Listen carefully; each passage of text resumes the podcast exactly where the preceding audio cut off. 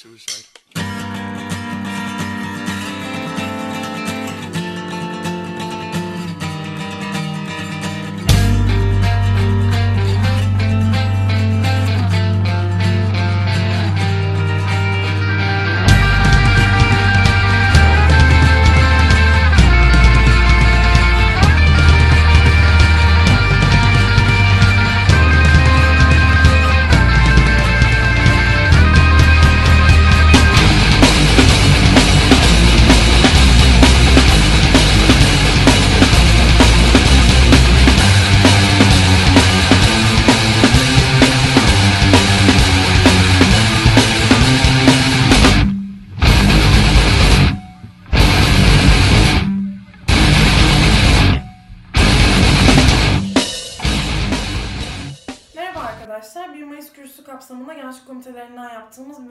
Yayına daha karşınızdayız. Ee, Bugün Ezgi Gözoğlu ve Mert Batur ile birlikte 1 Mayıs'ın tarihi ve dünyada 1 Mayıs'ın bugün ne anlama geldiğini konuşacağız. İlk konuğumuz sizin de gördüğünüz üzere Ezgi. Hoş geldin Ezgi. Merhabalar Çiçek. Nasılsın? İyiyim, teşekkür ederim. Tamam. İstersen sorularla başlayalım. Yine kısıtlı zamanımız olacak çünkü. Ee, Biraz 1 Mayıs'ın ortaya çıkışından bahsedebilir misin tarihsel olarak? Tabii e, şöyle ki e, e, 1, May, e, 1 Mayıs'tan önce aslında yani 8 saatlik e, e, çalışma e, istemiyle ortaya çıkan bir gün. E, yani böyle bir taleple ortaya çıkıyor 1 Mayıs. E, e, ve 350 bin işçinin ABD'de e, greve gittiği bir gün. 1886 yılında. Ee, böyle bir yerden çok hani e, güçlü aslında öncülleri de olan. e, bir e, mücadeleden bahsediyoruz. E, işçilerin e, talepleri bu anlamda böyle bir yerde. E, ama ya işveren elbette ki bunu engellemeye çalışıyor. E, grev kırıcılarla anlaşıyor, sokak çeteleriyle anlaşıyor ve birçok da e, işçi bu dönemde e, hayatını kaybediyor ama müca- yani mücadelelerin sürdüğünü görüyoruz zaten. E, 8 işçi e, bu süreç sonrasında devamında e, idam ediliyor ve bir işçi orada ya beni etkileyen yerlerden biri de e, bütün dünya suçlucu olduğumu biliyor. E, ben e, şey cani olduğum için değil emekçi olduğum için e, öl- öleceğim gibi bir e, sözü var. Ve bu beni etkilemişti o idam edilen işçilerden biri. Yani böyle bir başlangıcı var. Sonrasında da ikinci internasyonel e, yine bir e, anma adına kutlama değil de anma diyelim. E, anma gerçekleştiriyor. Daha sonrasında da birlik ve mücadele günü olarak e, kutlanmaya dünyanın çeşitli yerlerinde e, başlanıyor 1890'larda. Böyle bir başlangıcı var aslında. Peki Türkiye açısından 1 Mayıs'ın tarihinden bahsedecek olursak yani aslında 77 kanlı 1 Mayıs öncesi ve sonrası diye ayırmak daha e, rahatlatıcı olacaktır konuşmanın bakış açısından ama 77 öncesindeki 1 Mayıs'tan biraz bahsedebilir misin Türkiye adına? Ee, şöyle e, ya Osmanlı sonlarında e, ilk e, 1905'te yanlış hatırlamıyorsam e, bir e, girişim oluyor ve İzmir'de ilk kutlanıyor. Daha sonrasında 1910'da İstanbul'da e, kutlanıyor ya bunlar e, kitlesel e, çok da kitlesel e, olmuyor en nihayetinde. E, sonrasında e, 23 20 e, pardon 22 ve 23'te e, kitlesel e, kutlamalar deniliyor. Travma travma işçileri, e, tersane işçileri e, yürüyüşler gerçekleştiriyorlar. E, bu hani oralardan bir e, şey tarihi var fakat e, daha sonrasında engelleniyor yani 1935'e kadar falan da engelliyor. Uzun bir süre aslında Türkiye'de e, engelleri devam ediyor ve e, ondan sonrasında daha işte sokak aralarında, mahallelerde vesaire kutlandığı bir düzlem görüyoruz. E, e, şey, bu dönemlerde aslında şey, e, bugün bahsedeceğimiz işte Türk e, Türk İş e, Sendikası e, komünist bayramı olarak nitelendiriyor. Mesela fak yani bugün durduğu çizgide bu anlamıyla zaten bambaşka bir yerde. Orada farklı e, politik hamleleri iktidarın. Türk işe dair. E, şu an öyle saymıyor ama o dönem e, komünist e, bay, bayramı olarak değerlendirdiği bir durum var. E, bu biçimde aslında yani e, ilk e, kitlesel e, 1 Mayıs'ta zaten 1976 e, 1 Mayıs ile oluyor ama yani onun devamı zaten e, 77 Evet. 1 Mayıs'ı. E, şeyden bahsedecek olursak e, 76 1 Mayıs'ında e, 400 bin kişilik e, bir kitlesellikten bahsediyoruz ve aslında 77 e, pardon 76'ya gelene kadar Kaval direnişi görüyoruz, 15-16 Haziranları görüyoruz. E, ve yani bir e, birikimi görüyoruz yani şey ve bunlar da çok kalabalık ve e, işçilerin taleplerini haykırdığı ya bir yoğun bir mücadelenin olduğu bir dönem zaten. En nihayetinde 68 kuşağından bahsediyoruz. İşte işçi direnişlerinden güçlü bahsediyoruz. E, ama e, yasallaşma vesaire gibi bir şeyde izinli değil ilk e, izinli 1 Mayıs 76'da oluyor. Bu da biraz sanırım korkutuyor 76 1 Mayıs'ı. Ardından zaten 77 kanlı 1 Mayıs'ta e, 1 Mayıs tarihinde Türkiye adına yepyeni bir sayfa açılıyor. Tabii yani o şey e, korkutudan işte yani çok güçlü bir kitleden bahsediyorsun. E, 77 1 Mayıs'ında 500 bin kişinin üzerinde e, bir rakamdan bahsediliyor. E, disk e, e, bu anlamıyla e, güçlenmiş bir sendika. E, Kemal Türklerin konuşması esnasında en nihayetinde de e, işte hmm, şey hmm, yu- yukarıdan e, silah atımı e, insanlar vuruluyor ve aynı şekilde panzerlerle insanların üzerine sürüldüğü bir tablodan bahsediyorsun. Orada e, bazı rakamlara göre 41, bazılarına göre 37 olmak üzere e, kişi e, ölüyor. E, ve ondan sonrasında e,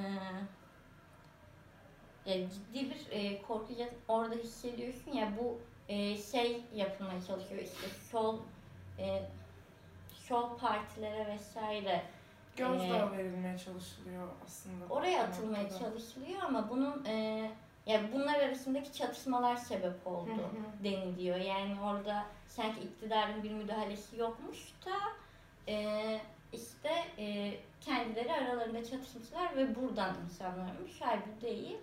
Direkt iktidarın e, kurduğu bir şeyden bahsediyorsun orada. Fakat işte e, zaten 20 yıl zaman aşımı sürecinden sonra e, yani e, hukuki sürecin e, devam takibi yapılmaya çalışılsa da zaman aşımına uğradı ve oradaki şeyden kimse de yargılanmadı bir yandan. Ya böyle bir şey izledik. E, böyle bir e, süreci bir Mayıs açısından e, görmek gerekiyor. Yani özellikle e, bugün ne anlama geldiği galiba e, 1886'lardan 1977'lerden Zaten Anlaşılacaktır. 77'nin Türkiye'deki 1 Mayıs'ı bugünkü 1 Mayıs anmalarını doğrudan şekillendiren, etkileyen de bir 1 Mayıs oldu. Çünkü devlet eliyle, iktidar eliyle doğrudan işçi sınıfının katledildiği bir gün olarak tarihe geçmiş oldu. Her ne kadar fraksiyon çatışmaları diye nitelendirilmeye çalışsa da. Peki 77 sonrasından günümüze kadar ki 1 Mayıs sürecini değerlendirirsek çünkü burada aslında biraz daha farklılıklara şahit olabiliyoruz. İşte gerek Bakırköy çağrıları yapılıyor. Bu 76'larda aslında 1 Mayıs'ın o kadar coşkulu geçmesinin mihenk taşlarından biri olan diskin dahi şu an işte Bakırköy'e çağrıcı olduğu gibi bir ortamla da karşı karşıyayız. 2004'ten 2010'a kadar bir mücadele veriliyor. Ee, Taksim'in e, 1 Mayıs alanına çevrilmesi açısından 2010'da da gerçekleşiyor. Ya bu ve e, Taksim bir anlamıyla kazanılmış oluyor. Ee, ya dediğim gibi burada tabii e, şeyden e, işte 80 sonrasında Türk İş'in, Hak İş'in e, yani sarı sendika dediğimiz sendikaların e, bugüne bakış açısının değiştiğini daha ya da değiştirildiğini e, gözlemlemek mümkün. Belki biraz oraları açmak gerekiyor bugüne geldiğinde. Tabii yani sendikaların tutumu, sendikaların tutum alışları zaten bugünün 1 Mayıs'larında etkin rol oynuyor demek mümkün yani. En de sonunda o verilen büyük görüntüyü yüksek ölçüde onlar oluşturuyor. Onlardan bahsedebiliriz. Yine işte bu Bakırköy Taksim ikiliğinden niye Taksim ısrarı dan da bahsedebiliriz. Gerçi 77 1 Mayıs ile birlikte bunu biraz daha netleştirmiş olduk belki ama. E, orayı şöyle o zaman biraz toparlayabiliriz. E, şöyle e, en yakın şey 80 e, 80 öncesi e, işçi mücadelesi açısından e, yoğun ve güçlü olduğu bir dönem. Bundan sonrasında da e, iktidar çeşitli pozisyon alışları var burada. Hakis ve Türk işi de e, burada e, yine işte ya, yönetici bir sendika ekseninde bir yerde konumlandırıyor. Yani, ve yani, bir sürü şey zaten e, mücadele tarihine baktığında görüyorsun tutum alışlarını ya da son açıklamalarına mikrofonun açık kalma şeyini unutmamak lazım.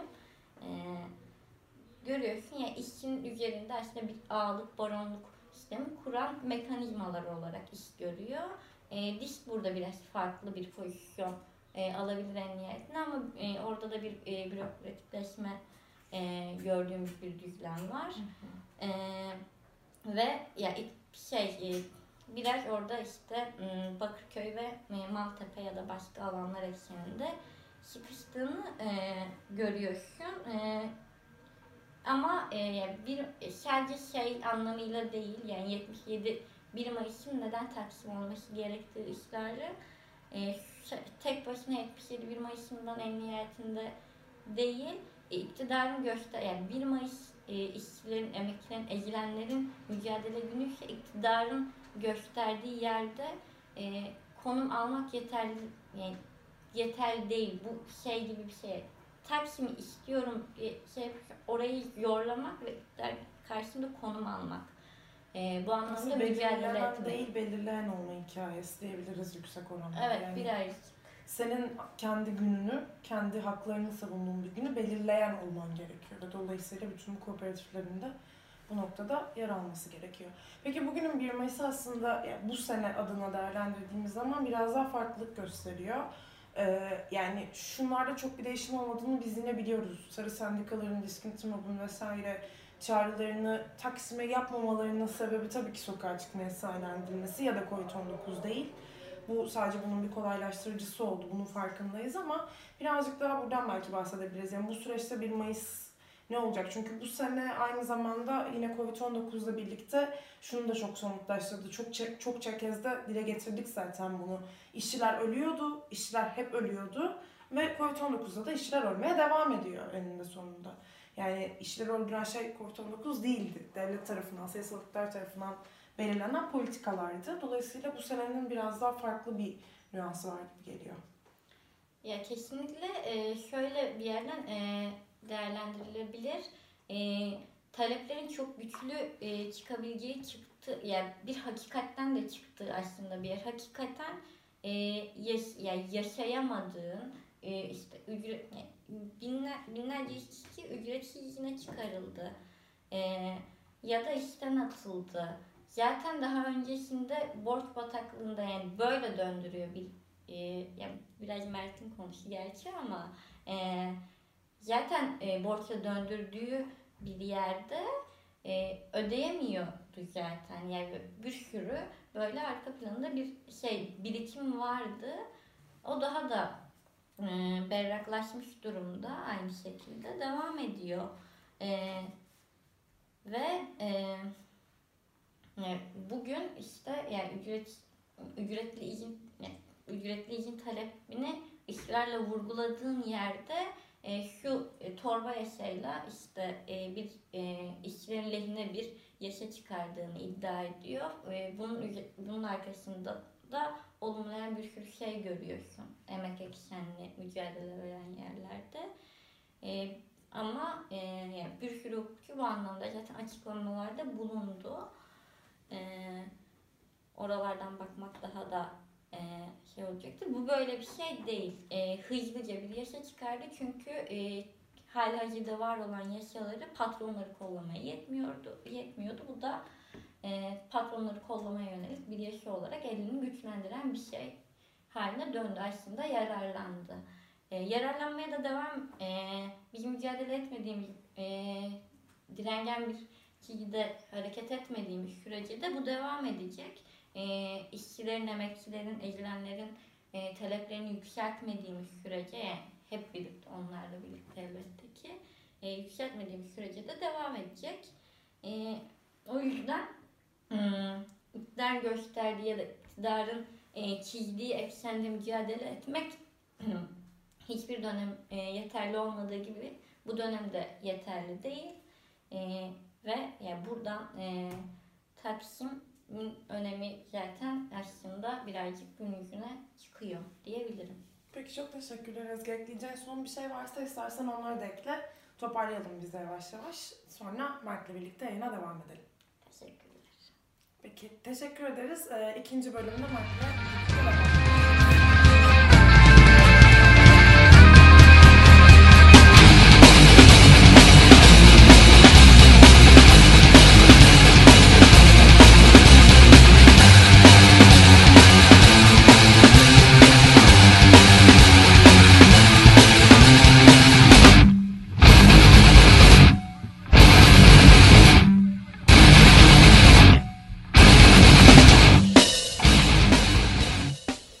Yayınımızın ikinci kısmıyla yeniden merhaba arkadaşlar. Ee, ikinci kısımda biraz önce de söylediğimiz gibi Mert Batur konuğumuz olacak. Mert Batur İstanbul Üniversitesi'nde Hukuk Fakültesi'nde 4. sınıf öğrencisi. Hoş geldin Hoş Mert. bulduk sağ ol. Nasılsın? İyiyim sağ ol sen nasılsın? Ben de iyiyim. İstersen Ezgi'yle olduğu gibi doğrudan sorulara geçelim. Yine kısıtlı bir süremiz var çünkü. Hı hı. Ee, bu dönem aslında 2018'in son yarısından da alacak şekilde 2019-2020 dönemini dünya çapında birçok eylemlilikle birlikte sonlandırdık Hı hı. ya da Covid-19 süreciyle birlikte ara verdik diyebiliriz belki. Aynı şekilde bütün bu süreç devam ederken de birçok politikacının, birçok siyasetçinin neoliberalizmin öldüğüne dair tezleri vardı yazılıp çiziliyordu. Bunları da bir önceki yayınlarımızda zaten değerlendirmiştik. Ee, bu tüm bunlar olup biterken dünya üzerinde Covid-19 salgınıyla karşı karşıya kaldık. Yine tüm dünyayı birlikte e, hakimiyeti altına alan bir süreç yaşadık. Bunun az önce konuştuğumuz meselelere yani hem bu neoliberalizmin ölmesi, ölmemesi Hı ya da işte dünya çapındaki eylemliklere nasıl bir etkisi olduğundan bahsedebilir misin? Bahsedeyim yani şey e, bu dünya çapındaki eylemler e, aslında neoliberalizm öldü mü sorusu bu eylemlerin kendi taleplerinden ve sloganlarından çıkan şeyler. E, biraz hani bu eylemlerin durumuna kıyasla büyük bir soru yani neoliberalizm öldü mü? E, bir de şöyle bir algı yaratıyor yani neoliberalizm kendi kendine sanki tükenip ölüyormuş yani ölebilirmiş ya da gibi bir algı yaratıyor. Aslında öyle bir şey tabii mümkün değil yani öyle bir gerçeklik içinde değiliz. Ee, ama bütün dünyadaki eylemlerin şöyle bir tabii ortak noktası var yani en nihayetinde e, devletin ya da bu devlet yetkilerine sahip bürokratların, hükümetlerin e, sermaye ile ilişkileri ayyuka çıkmış, e, sermayedarlar lehine tavır almak konusunda çok mahirleşmiş yetkililerin e, karşısında e, kamusal taleplerle işte bu eğitimde olabilir, sağlıkta olabilir, yolsuzluklarla mücadelede olabilir. Bu taleplerle sokağa çıkan milyonlarca insan bütün dünyada. Özel olarak da hani neoliberalizm öldü mü sorusunu doğuran aslında Şili'de gerçekleşen eylemler. Ee, hatta yani şeydi neoliberalizm burada Başlangıç. doğdu, evet, burada ölüyor gibi. Yani böyle sanki tarihsel olarak bir dönemmiş de dönem kapanıyormuş gibi bir algı tabii ki doğru değil. Ee, ama e, şu, yani Covid-19'un bütün bu dünya çapındaki eylemler, daha doğrusu dünya çapındaki rahatsızlıklar, huzursuzluğa dair şöyle bir etkisi var. Ee, bütün dünya şu anda aynı şeyi konuşuyoruz. Yani aynı meseleden e, bahsediyoruz ve bu meselenin e, bütün insanlar üzerindeki e, etkilerini e, ve bu etkilerden doğan tabii insanların ihtiyaçları ve taleplerini konuşuyoruz. E, bu anlamda bir çeşit küresel aslında bir şeyin e, ne denir sorunlar ve talepler e, silsilesinin içindeyiz. E, Covid-19 gibi hani bir çeşit hem yani bir ekonomik krizin de aslında e, peşine gelen, bunu derinleştiren, bunu daha görünür kılan ya da öyle söyleyeyim e, bir durumun içinde hem de e, ülkelerin, e, hükümetlerin bunu bir siyasal krize e, dönüşmeden çözümlendirir, çözümlendirebilir miyiz? Bunu işte devrilmeden ya da yara almadan geçirebilir miyiz? tartışmalarını ve buna dair ürettikleri politikaları da izleme şansımız oluyor. Ama yani şunun önemli olduğunu düşünüyorum. Bütün dünya bunu aynı anda yapıyoruz ve aynı konu hakkında yapıyoruz. Ee, bunun önümüzdeki süreç içerisinde hani böyle bir belirleyiciliği tabii mutlaka vardır. Ama öteki taraftan e, Covid-19'un önceki direnişlerde bazı flu kalan noktaları, daha doğrusu tartışmaya açık kalan noktaları e, noktalara dair biraz ışık tuttuğunu e, düşünüyorum açıkçası. E, çünkü özellikle 90'lardan itibaren hani bütün dünyada e, bir hani böyle post Marksist diyeyim hani öyle bir dönem öyle bir düşünme tarzı e, popülerleşti ve bu geliştirildi. Bu hani isminde cisminde sol sosyalist falan olsa da bir sürü e, cenadı etki altına alarak e, büyüdü ve genişledi. E, burada hani sınıf meselesi yani işçi sınıfı meselesi ya da sınıfa karşı sınıf meselesi diğer bir çeşit yani toplumsal kesimlerin talepleriyle eşdeğer ve hatta yan yana e, konularak mücadelesi yürütülebilir bir bahis gibi anılıyordu. Aslında Covid-19'un önceki direnişleri de böyle yorumlayanlara karşı bir e, hani temel cevap niteliği oldu. Çünkü e, bütün dünyada siyasetçiler çeşitli evde kal çağrılarıyla Covid-19 sürecini geçirmeye çalışıyorlar. Yani virüsün yayılmasını böyle engellemeye çalışıyorlar. E, yanlış ya da doğru bir çağrı olduğuna mutlaka hani hekimler vesaire destek ya da karşı açıklamalarıyla cevap veriyorlar. E, ama bu çağrının kime yapıldığı muğlak. Yani bir evde kal çağrısı, genel olarak bir evde kal çağrısı. Hatta hani eski hani deyimle yurttaşlara yönelik bir evde kal. Ama e, işçileri kapsamayan bir çağrı. Çünkü üretim devam ediyor. E, hatta bazı iş kollarında üretim çok ciddi şekilde artarak devam ediyor. Ya da üretim olmasa bile hizmet süreleri çok ciddi şekilde artarak devam ediyor. Koşullar çok ağırlaşarak devam ediyor ve herhangi bir sağlık önlemi alınmadan devam ediyor. O zaman e, hani hep zaten e, bu işçi eylemlerinde falan da karşılaştığımız bir soru. Yani e, belirli haklar manzumesi var ve bu hakların içinden bazılarını kullanmak istediğinde mesela atıyorum yürüyüş hakkını, toplanma hakkını kullanmak istediğinde karşında bunların kullanmanı engelleyecek çeşitli kolluk kuvvetleriyle karşılaşıyorsun ve soru şu aslında orada temel soru. Bu haklar e, yani bir yurttaş grubuna tanımlanıyor ama benim bu hakkı kullanmam engelleniyor. O zaman e, ya ben bu yurttaştan sayılmıyorum, bu hakların tarif edildiği yurttaşlardan sayılmıyorum ya da benim talebimde başka bir şey var yani ben benim bu hakkı kullanmama dair başka bir engel var. O yüzden Covid-19'un e, hani bir bir çeşit ara niteliği taşıyor mu önümüzdeki dönemde göreceğiz. Yani sokağa dönüşün tekrar olduğu, olağan, hani tırnak içinde olağan tabii koşullara dönüşün e, başladığı sırada göreceğiz bir ara etkisi mi oldu ama bir çeşit düşün, bu düşünceye şöyle yani böyle bir etkisi olduğunu söyleyebiliriz. E, yani işçilerin talepleri e, karşılanmıyor ve karşılanmamasının sebebi diğer toplumsal kesimlerin taleplerinden farklı nitelikte bu sistemin temelinin dinamikleyebilecek talepler olması. Yani üretimin durması demek sistem açısından çözülemez anların gerçekleşmesi demek ve bu talep tabii ki yani patronların siyasal kötülüğünden değil bu sistemi sürdürmek için şimdilik kabul edilmiyor. Ee, bundan sonraki direnişlerde de bu yaşananların etkisini göreceğimizi düşünüyorum tabii ki. Ya aslında bıraktığın yerden devam ettirecek olursak birçok şirketin kurumun kuruluşu siyasal iktidarla birlikte, muhalif partileriyle birlikte evde kal çağrısını yinelediğini görebiliyoruz. Yani televizyon az buçuk izleyen arkadaşlarımız bile hani televizyonu açtığımız anda işte Akbank'ından yemek sepetine, ülke genelinde çok ciddi etkisi olan birçok şirketin dahi evde kal çağrısını köpürttüğünü gözlemlemek mümkün. Ama bununla birlikte biz şunu da biliyoruz. Aynı şirketler işçileri her gün işbaşı yapmaya, mesaiye davet ediyor. Sürekli olarak çağırıyor. Gitmediğiniz zaman işten atılıyorsunuz. Ve bu bu şekilde çok tuhaf bir paradoksun içerisine girip devamlılığını sağlıyor. Her gün işçiler hala sabah mesaiye gidiyor fabrikaya. Bu da bize aslında şöyle bir ipucu verdi. Covid-19 sayesinde belki bu ipucu daha görünür hale geldi. İşçilerin üretimi durdurması ya da işçilerin hem siyasal iktidar hem de bütün bu kapitalist sistem içerisindeki o kritik noktasını daha görünür kılıp. Belki Hı-hı. bundan biraz bahsedebiliriz. Ya şöyle, şuna katılıyorum. Mesela 90'lar yine aynı hani tarihsel süreçte şöyle bir algı, e, tabii sermayedarlar eliyle, işte iktidarlar eliyle şöyle bir algı yaratıldı. Yani sanki bu üretim, yapılan üretim, daha doğrusu bütün dünyanın üzerine inşa edildiği bu üretim e, bir çeşit teknolojik gelişim içinde bu teknolojik gelişim öyle arttı ki bu üretimde iş gücü azalarak teknolojik e, gelişmeler sayesinde bu kadar artıyor. Daha öz ifadesiyle üretim artık işte makinelere dayalı halde ve işte e, ihtiyaç olan şey de bu falan gibi. E, yani aslında Covid-19'un böyle bir hodri meydan dediği söyleyeyim yani. Tamam o zaman hadi buyurun yani işçiler evde kalsın. Bu işte pazarladığınız fikrin temelini oluşan makineleriniz kendi başına bunu üretsin. Böyle bir şeyin gerçek olmadığı e, hani gün gibi aşikar öyle söyleyeyim.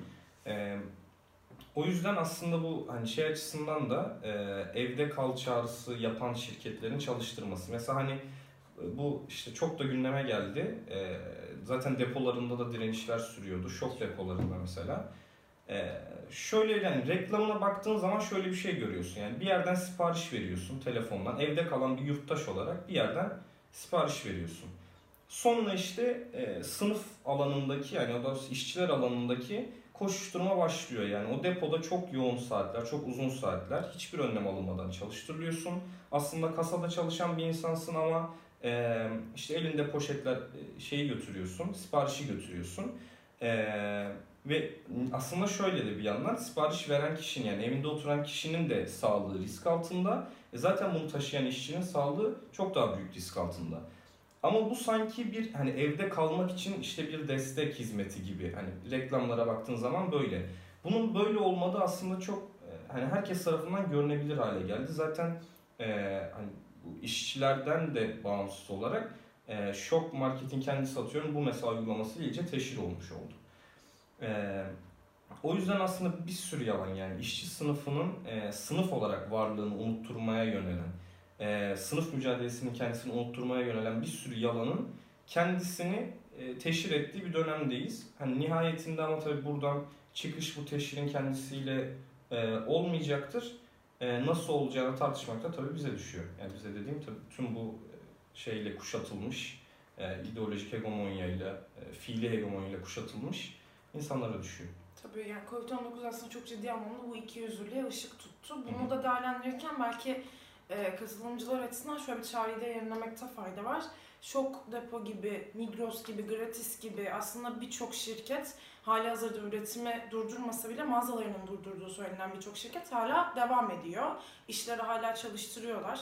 Yani siz evinizde oturup dışarı çıkmamak için işte Migros'un ya da Şok'un application'ına girip oradan 2 kilo domates söylediğinizde kendi hayatınızı yine riske atıyorsunuz ama o domatesi getiren için hayatını daha büyük riske atıyorsunuz. Dolayısıyla bizim de aslında hepimize üzerine düşen görev bu tür uygulamaları kullanmamak ve bu şirketlere de bu iki yüzlülüğün ne kadar farkında olduğumuzu yinelemek. Katılıyorum. Yani mutlaka boykot hani bunun çok önemli bir kısmını oluşturuyor ama hani bu, bu meseleye dair söylemiyorum.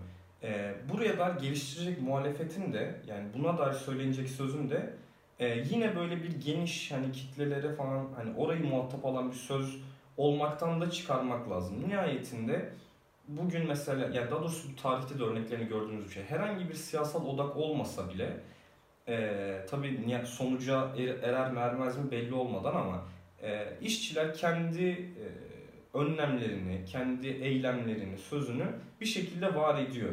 E, bunun için e, bir siyasal odak ihtiyacı e, her zaman karşılanmasa da. E, ama bugün mesela öyle bir durumda değiliz yani. Şöyle işçiler tabii ki biliyor ki yani bütün hani herkes biliyor ki hayatımız risk altında. Ama buna dair yapılabilecek şeyler çok sınırlı. Çünkü aynı bu hani Soma'daki e, Soma katliamından sonra çok manşete çekilmiş bir söz vardı. Yani aşağıda ölüm ihtimal yukarıda kesin diye. Yine aynı durum var. Ee, sağlık önlemleri alınmıyor. Evet ölüm ihtimal ama diğerinde açlık kesin o yüzden hani bunlar yani boykot çağrısı kesinlikle ben de hani sonuna kadar bu boykot çağrılarının önemli olduğunu düşünüyorum ama nihayetinde bunun daha büyük bir şeyin parçası olarak çözümüne ya doğrusu bu mücadelenin kendisine yönelmekte buna çağırmakta daha büyük fayda var. Kesinlikle. Birazcık da gençlerden bahsedecek olursak Hı-hı. aslında Covid-19'un bir etkisi de normalde işte ülkenin çeşitli yerlerine, evrenin çeşitli yerlerine dağılmış birçok üniversiteli gencin, yatılı okullarda kalan liseli gencin evlerine geri dönüşü Hı-hı. oldu. Bu da birçoğumuz açısından biraz da yıpratıcı bir süreç oldu. Çünkü bambaşka kurduğumuz, kendi kurduğumuz hayatlarda size dayatılan hayatlara bir geri dönüş içerisine girmiş olduk. Bundan birazcık bahsedebiliriz. Şu, yani şöyle, e, bu hani gençler meselesine doğrudan böyle öğrenciden ziyade belki şöyle bir yerden gelmek daha doğru. E, şimdi son hani atıyorum 30 yılında, 40 yılında dünyanın biz e, bu aynı bahsettiğin öğrenciler için olan şey aslında herkes için geçerli.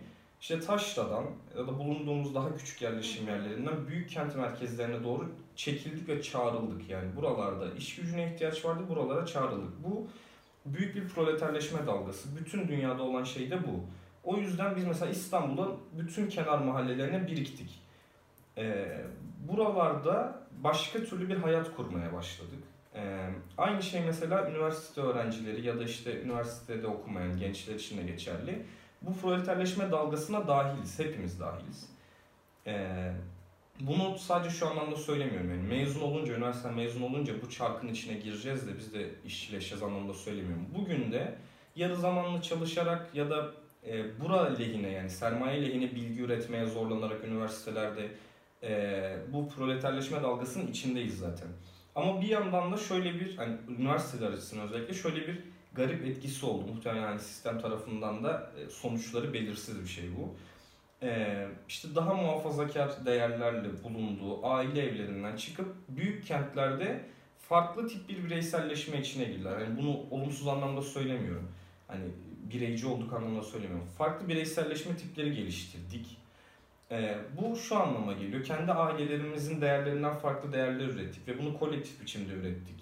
Ee, üniversitede tanıştığımız insanlarla, kentlerde, büyük kentlerde tanıştığımız insanlarla burada akan fikir, bilgi, kültür, sanat akışı içerisinde e, başka tip değerler ürettik. Doğal olarak e, bu sınırlara artık sığmıyoruz. Yani bu işte tırnak içinde milliyetçi muhafazakar sınırlara artık sığmıyoruz. Şimdi bu üniversitelerin kapanması, liselerin kapanması ve tekrar aile evine dönüş e, özellikle bu çatışmanın daha büyük olduğu, e, bu kimlik sebebiyle de olabilir, başka çeşitli sebeplerle de daha büyük olduğu gruplar açısından, gençler açısından e, sonuçları çok kestirilemez bir şey. Ama kesin olan şu, bu kaba sığmamaya devam edecek. O yüzden hani e, sadece bir değerlendirme açısından değil, bu alanda çalışma yapan, yani gençlik çalışması yapan, e, burayı gören, burayı önemseyen bütün insanlar açısından e, bu tip bir kopuşu engellemek önemli. Yani e, büyük kentlerde sürdürdüğümüz bu e, çeşitli küçük örgütlülükleri ya da hani daha merkezi büyük örgütlülükleri, bu e, fikir alışverişini, bilgi alışverişini vesaire aile evlerine dönen gençler açısından da hala mümkün kılmak, sosyal medya olabilir, başka yollar olabilir, mümkün kılmak e, bu dönem açısından kritik bir şey. E, bundan önce mesela hani hatırlarsın Erdoğan işte evlilik çağrıları, hani işte gençler hemen evlensin falan gibi çağrılarla da ilgili aynı şekilde değerlendirmeler yapmıştık. Bu proleterleşme dalgasının sonuçlarında e, gençler de dahil olmak üzere bütün kesimlerin daha itaatkar ve daha üretken olması, zorunluluk sistem açısından e, ve bu aile evlerine dönüşte bu daha itaatkar olma meselesine dair el açıcı bir şey e, düzen açısından. O yüzden buraya dair çözümler üretmek konusunda da bir çeşit beceri geliştirmemiz gerektiğini düşünüyorum. Aynen. Ee, o zaman birazcık toparlayalım istersen. Süremiz bayağı daralıyor çünkü. Ya en de sonunda her süreç gibi aslında her en azından salgın gibi Covid-19'un da biteceğini biliyoruz. Ama bu süreç çok değişikliği ya da değişiklik olmasa bile farklılığı gündeme getirdi demek mümkün. Ee, sonrasında da benim aklımda belirlenen sorulardan biri toplumsal hayata geri dönüş. Hı hı. Hem gençler açısından hem işler açısından, bütün yurttaşlar açısından nasıl olacak? O yüzden biraz bu sürecin bizim üzerimizdeki etkilerini, yurttaşlar üzerindeki etkilerini ve sonrasının e, etkilerinden de bahsedip tamamlayalım. Yani tabii hani öyle bir müneccimlik ya. yapamayız mutlaka hani nasıl olacak ama e, tabii çeşitli ihtimaller doğuyor önünde. Bu hani daha önce de tartışılmıştı ama e, hani daha otoriter bir yere mi gidiyoruz yoksa sistemin daha çok sorgulandığı bir yere mi gidiyoruz gibi sorular. Aslında bunlar tabii ki hani kendi haline bırakırsan nereye gideceğine dair öngörüler üretmek mümkün ama e, diğer yandan sonuçta gerçekliği değiştirmeye yönelik bir iddiamız var. E, ve bu iddianın e, çeşitli pratik çalışmaları ve sonuçları var. Bunları ne kadar yaptığımızla da ilgili aslında önümüzdeki sürecin ne olacağı. Yoksa şöyle bir şey e, doğru olmaz. Yani e, mesela e, bu süreçten işte e, çeşitli bilim hani neden bilim kurullarıyla ya da işte e, bu bir çeşit bu, bu bu alanda uzmanlaşmış kişilerin görüşleriyle çıkmaya çalışmak demek aslında e, düzene şunu demek. Yani ben sen kendini onarana kadar sen bunu tekrar süren sürekli hale getirene kadar sana fırsat tanıyorum demek. Çünkü e, bilim de diğer bütün kurumlar gibi şeyden bağımsız yani var olan düzenden bağımsız bir şey değil. E, ve onu da e, tutmadığın sürece yani onu ele geçirecek, orayı e, kendi lehine üretime, e, üretim yapmasını sağlayacak bir hale getiremediğin sürece de e, bu düzenin sürmesi için çalışmaya devam edecek. E, o yüzden bence e, hani çubuğu şuraya bükmekte. e, işte işçilerin, emekçi halkın, ezilenlerin hani en genel tabiriyle e, taleplerine, çalışmalarına çıkardığı sese, ortaya koyduğu eyleme e, cüretkar biçimde e, çubuğu buraya dükme, bükmekte fayda var. E, bir çıkış yani buradan e, Covid-19 salgını iyice teşhir olmuş bu sistemden bir çıkış arayacaksak da burada aramakta fayda var. Ama bu tabii şöyle bir şey değil yani bu eylemin içinde akıp gitmekten bahsetmiyorum. Bu eylemin içinde, beraberlik içinde bir siyasal program yani yakın vadeli, orta vadeli neyse ama bir çeşit siyasal program ya da programatik hale getirilmiş çeşitli talepler de denilebilir buna. Bunu inşa etmek ve bunun e, için mücadele e, imkanları, araçları yaratmamız gerekiyor. Aslında hani bu yayında yapmamıza vesile olan hani 1 Mayıs meselesinde de bu tavrın çeşitli yansımaları e, anlamına gelebilecek e, araçlar ve işte mücadele imkanlarının peşinde olmamız gerekiyor. E, 1 Mayıs o anlamda hani şöyle bir şeyin belki hani miladı demeyeyim ama böyle bir şeyin başlangıcı olmasını temenni ederiz. E, bundan sonraki dü- süreci hani böyle dünya değişiyor falan anlamda söylemiyorum ama Covid-19 gibi ekonomik krizin de peşine gelmiş bir siyasal krizin niteliği taşıyabilecek bu süreçten sonrasını inşa etmek konusunda daha donanımlı, daha bilgili, daha çalışkan, işte daha cüretkar e, olmamız gereken bir sürecin başındayız. Olağanüstü bir durumdayız. E, hani bütün yayınlarda söylediğiniz şey olağanüstü durumlarda olağanüstü işler yapılır diye. Olağanüstü işler yapabilecek cürette olmalıyız. 1 Mayıs'ta böyle bir şeyin başlangıcı niteliği kazanabilir. Peki çok teşekkür ederiz teşekkür Mert. ederim. Ee, Sizlere katılımcı olduğunuz için çok teşekkür ederiz. Bir sonraki 1 Mayıs kürsüsü yayınında görüşmek üzere.